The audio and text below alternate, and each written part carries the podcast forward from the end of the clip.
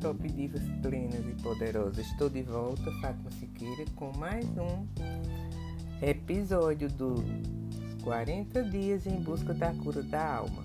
E hoje vamos trabalhar o 15 dia. Procurem as coisas do alto, conforme Colossenses 3, 1. E não esquecendo, né, vocês e o nosso propósito de ajudar o nosso semelhante nessa, quare... nessa quaresma. E à medida que você encontrar pessoas que precisam do seu apoio, da sua oração, do seu carinho, do seu olhar, não se negue. Se doe, faça de coração, dê o seu melhor ao seu irmão. E como vocês sabem, eu estou buscando ajuda para a Casa dos Pobres São Francisco de Assis, aqui da minha cidade, Caruaru, Pernambuco. Hoje eu vou deixar só o Pix com vocês, tá certo? 81991894115. Qualquer oferta que você fizer é, será bem-vinda e com certeza o Senhor vai ficar muito feliz com a sua doação, com a sua entrega. Vamos?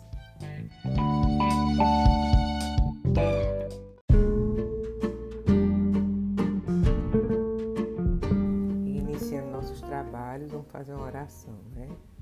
Deus Santo, Deus Forte, Deus Imortal, Deus Todo-Poderoso, tenha misericórdia de nós e do mundo inteiro. Dai, Senhor, sabedoria e discernimento a todas essas pessoas que estão sofrendo, Senhor, é, com essa doença que assola o universo. E também, Senhor, a Ucrânia que está passando por esse momento de guerra por conta de um insano, Senhor Jesus. Tenha piedade e misericórdia dessa criatura que não, não é de Deus, não é tua, Senhor. Que a pessoa tua não faz uma coisa dessa, Senhor Jesus. Tenha piedade por conta de terra, de, de, de minério, meu Jesus. Tem para todo mundo.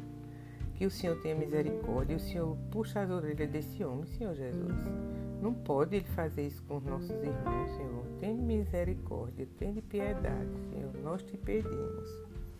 Guardai nosso lar, nossa família, nossos parentes, nossos amigos, nossa nação. Dai um sopro de cura e libertação dessa praga, e que o mundo reconheça que só o Senhor é Deus, de poder e glória. Amém. E hoje a nossa invocando primeiro, né, ao nosso Pai com o sinal da cruz. Em nome do Pai, do Filho do Espírito Santo. Amém. Ó Jesus, Mestre, caminho, verdade e vida, tende piedade de nós. E a nossa leitura de hoje está em Gálatas 5, de 19 a 23.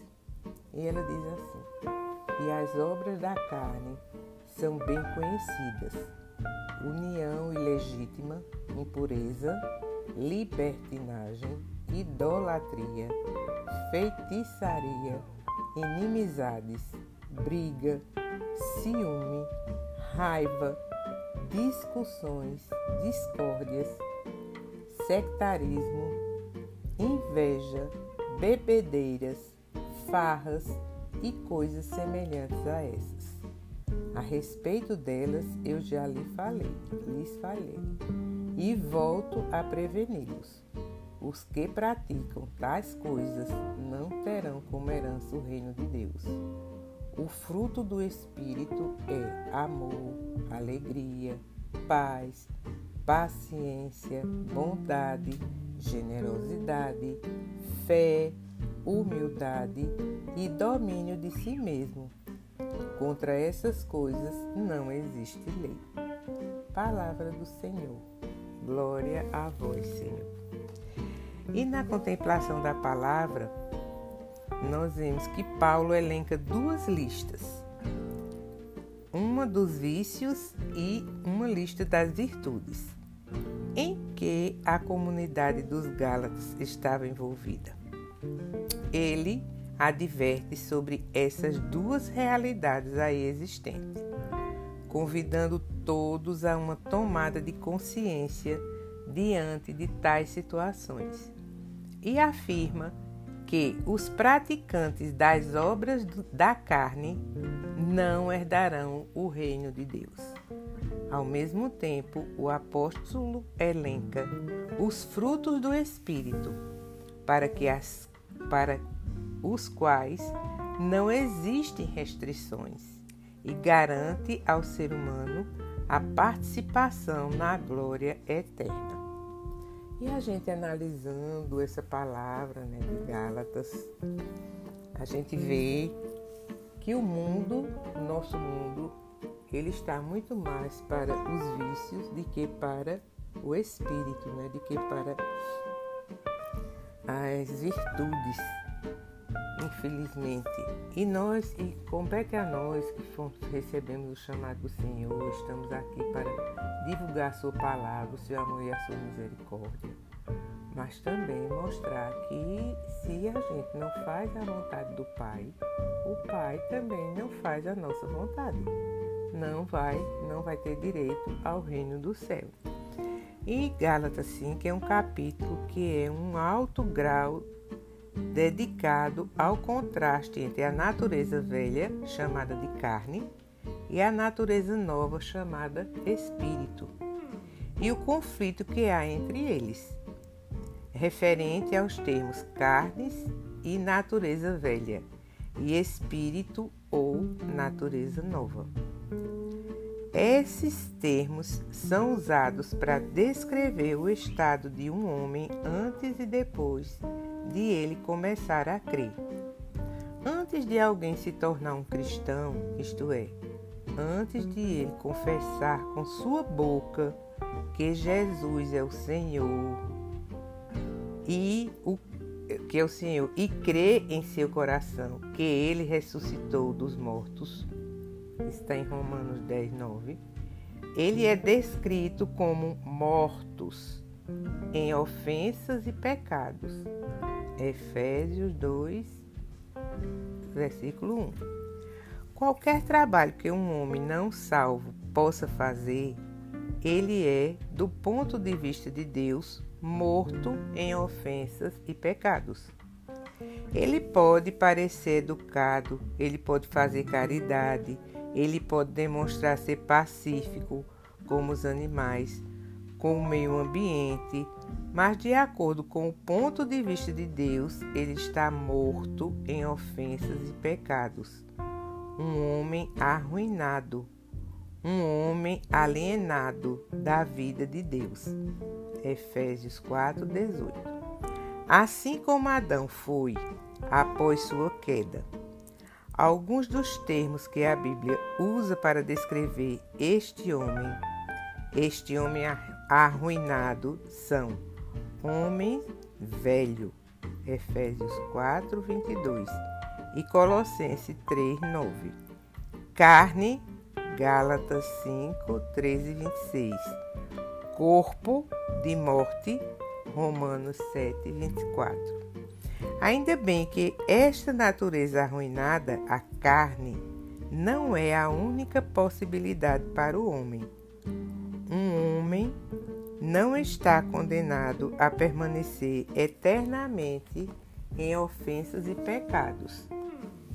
Esta situação pode ser mudada se confessar com sua boca que Jesus é o Senhor e acredita com seu coração que Deus o ressuscitou dos mortos, conforme Romanos 10, 9 nos diz. Romanos 10, 9 diz assim: Se com a tua boca confessares ao Senhor Jesus e em teu coração creres que Deus o ressuscitou, dentre os mortos, serás salvo. Quando alguém confessa com sua boca que Jesus é o Senhor e crê em seu coração que Deus o ressuscitou dos mortos, ele nasce novamente. E como consequência, ele recebe uma nova natureza chamada Espírito, em Gálatas 5. Do ponto de vista de Deus, ele não está mais morto em ofensas e pecado, mas está salvo. Romanos 10, 9. Ele é santo e justo diante dele. Romanos 3, 21 a 28. e Coríntios 1:30. Ele tem o Espírito Santo que também pode operar. Em 1 Coríntios 12, 8, 10. E ele é um filho de Deus. Gálatas 3:26. Para referir apenas algumas das coisas que alguém recebe como consequência desse novo nascimento. Todas essas coisas o homem tem por causa do novo nascimento. Constitui a nova natureza, ou, para usar a terminologia bíblica, o novo homem, que está em Efésios 4, 24, ou espírito, em Gálatas 5, de 5 a 25. Agora, o fato de alguém receber uma nova criatura após crer não significa que a natureza velha desaparece automaticamente. Em vez disso, após o novo nascimento, o Filho de Deus tem nele as duas realidades, a natureza nova e a velha, onde uma é contra a outra, conforme Gálatas 5, 16, 17 nos diz. Aí ele diz assim, em Gálatas 5, 16, 17: Digo, porém, andai em espírito, a nova natureza, e não cumprireis a concupiscência da carne, a velha natureza. Porque a carne combina, aliás, a carne cobiça contra o espírito, e o espírito contra a carne. E estes opõem-se um ao outro, para que não façais o que quereis. A natureza velha ou a carne é contra a natureza nova ou o espírito. Para ser vencedor neste conflito, que é necessário caminhar pela nova criatura, o espírito. Como na passagem diz, ainda em espírito, e como consequência não cumprireis a concupiscência da carne. A maneira de não cumprir a concupiscência da carne é caminhando no espírito, pela nova natureza, isto é, colocando e utilizando tudo que a palavra de Deus diz em relação à nova natureza. Ao fazer isso, a obra da nova natureza será eliminada. A consequência da caminhada no Espírito é dado em Gálatas 5, 19 a 23, juntamente com a consequência da caminhada na carne.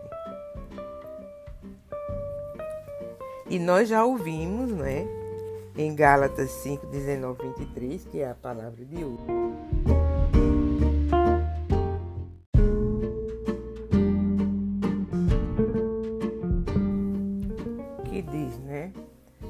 porque as obras da carne são manifestas, as quais são adultérios, prostituição, impureza, lascívia, idolatria, feitiçaria, inimizades, porfias, emulações, iras, pelejas, dissensões, heresias, invejas, homicídios, bebedices, glutonarias e coisas semelhantes a estas, acerca das quais vos declaro, como já antes vos disse, que os que cometem tais coisas não herdarão o reino de Deus. Mas o fruto do Espírito é amor, gozo, paz, longanimidade, benignidade, bondade, fé, mansidão, temperança.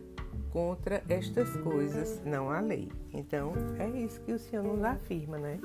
Que tudo que não é dele é da carne.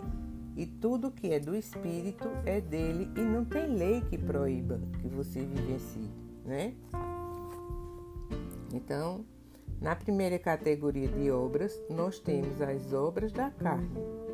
Isto é, obras são as manifestações de velha natureza, enquanto na segunda categoria nós temos o fruto do Espírito, isto é, o produto da caminhada pela nova natureza, tomando o amor como exemplo. Como podemos ver, ele pertence ao fruto da nova natureza, o Espírito. Assim, o amor não é qualidade encontrada no homem velho, uma vez que ele é fruto do novo homem, a nova natureza.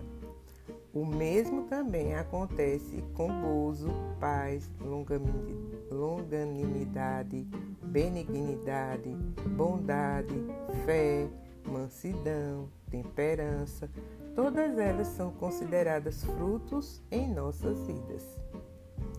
E para concluir, nós temos duas naturezas, uma chamada carne, ou velha natureza, homem velho, e outra chamada espírito, ou nova natureza, homem novo.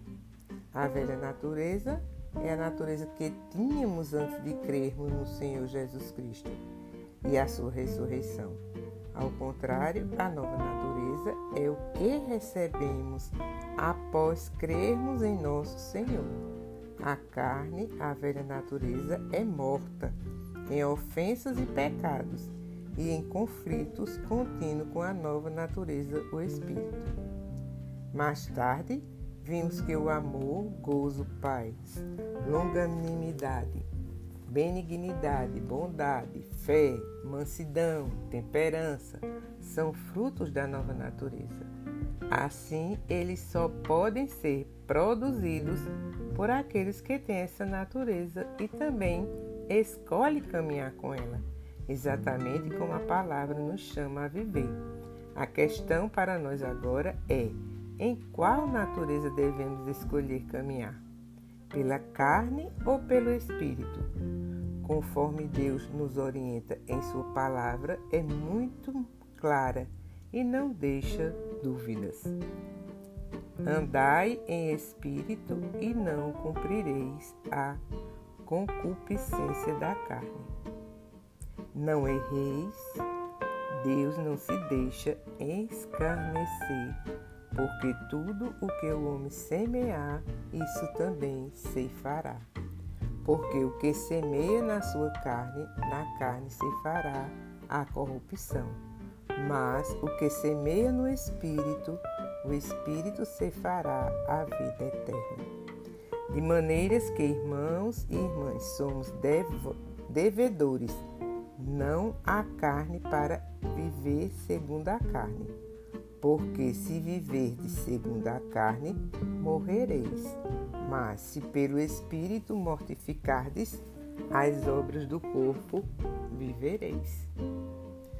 Então, meninas e meninos, hoje é, o que fica para a gente né, na mensagem do Pai, nessa reflexão tão maravilhosa, é que incorporar na vida valores que nos aproximam de Deus. Então é isso que devemos fazer. E nesse momento vamos agradecer ao Pai pela sua misericórdia, por esse amor imenso que Ele tem pelos seus filhos, por nós, por todas as oportunidades que Ele nos dá para que a gente se arrependa, para que a gente bata a porta dele, para que sejamos acolhidos por Ele. Então rezemos agora, faça sua oração pessoal de agradecimento, de fé, de perdão, daquilo que você estiver sentindo no seu coração.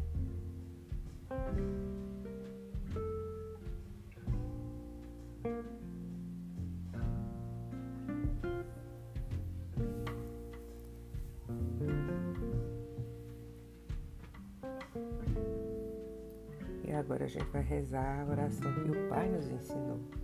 Pai nosso que está no céu, santificado seja o vosso nome. Venha a nós o vosso reino, seja feita a vossa vontade, assim na terra como no céu. O pão nosso de cada dia nos dai hoje. Perdoai as nossas ofensas, assim como nós perdoamos a quem nos tem ofendido. E não nos deixeis cair em tentação, mas livrai-nos do mal. Amém. A oração à Nossa Mãe Maria. Ave Maria, cheia de graça, o Senhor é convosco. Bendita sois vós entre as mulheres.